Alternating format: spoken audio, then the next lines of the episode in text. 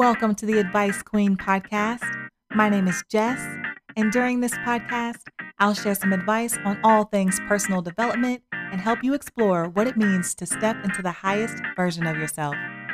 So, you ready to learn something new today? Okay, let's get into it. Hi, everyone, and welcome to the Advice Queen podcast. So, on this podcast, we are all about personal development and improving in all areas of our lives. So, I'm a big proponent of doing the work right alongside my listeners. So, I focus on learning new things, stepping out of my comfort zone, and showing up as the highest version of myself. So, I'm able to share what I know from personal experience to help you on your personal development journey. All right, let's get into it. So, today I want to talk about money. For context, I grew up with a single mom and we didn't have a lot of money, but we always had enough to get by. And now that I'm an adult, I realized that my mindset around money was developed in my childhood. And to be honest, I had tons of limiting beliefs around money. Essentially, I was scared of money.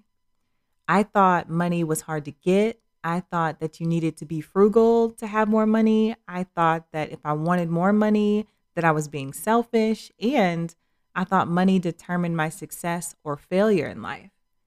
And now that I'm an adult, I realize that my mindset around money was all centered from a place of lack. And once I figured that out, I was able to turn my finances around and in a positive direction. Now I'm making six figures. I'm saving money the right way and learning how to invest, all thanks to changing my mindset and relationship with money. I'm not afraid of money anymore because I had to change the narrative around money, and it worked. So you're probably wondering, how do you change your mindset around money? And trust me, I was wondering the same thing when I started on this journey. And I want to show you how you can get started. So essentially, developing a positive money mindset involves changing your attitudes and beliefs around money. So I'm going to share seven steps that can help you develop a better money mindset. First, I want you to identify your current beliefs and attitudes towards money. I want you to reflect on your current relationship with money. I want you to think about do you see money as a source of stress or abundance? Do you feel guilty or shameful about spending money or making money? When you understand your current beliefs and attitudes towards money, it's the first step in developing a new money mindset. Second, I want you to educate yourself about money. I want you to learn more about money management, investing, and building wealth. I want you to start reading books about money. Rich Dad, Poor Dad is a great book to start with. You can also attend seminars and you can consult with a financial advisor to gain more knowledge about money. Third, I want you to set clear financial goals. I want you to define specific, measurable financial goals that align with your values and priorities. And I want you to write them down and make a plan to achieve them. Fourth, I want you to practice gratitude. I want you to develop a gratitude practice by focusing on what you have rather than what you lack. This will help you shift your mindset towards abundance and away from scarcity. So, every time I get paid, I pause and express gratitude and acknowledge that I have enough money to take care of myself.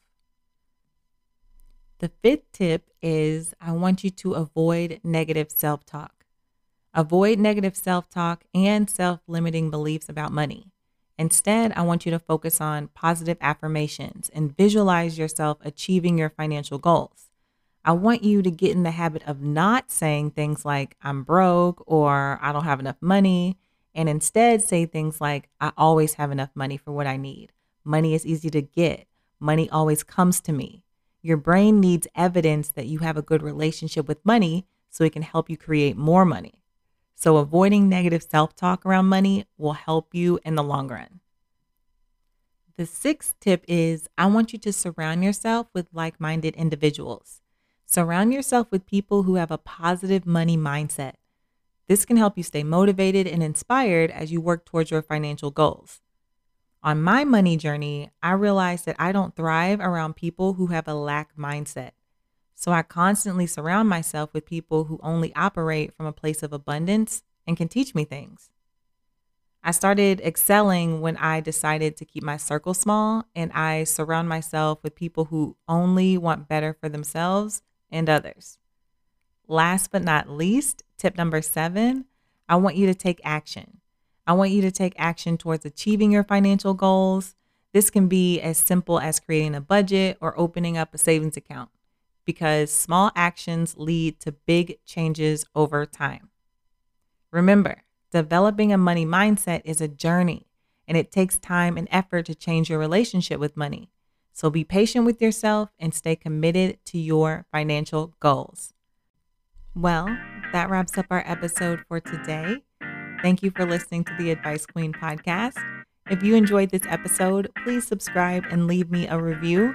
If you need more advice on this topic, find me on Instagram at Jessie Advice Queen. But in the meantime, stay safe. Try to do one thing today that helps you become 1% better than you were yesterday. I love you guys, and I'll be back next week with another episode.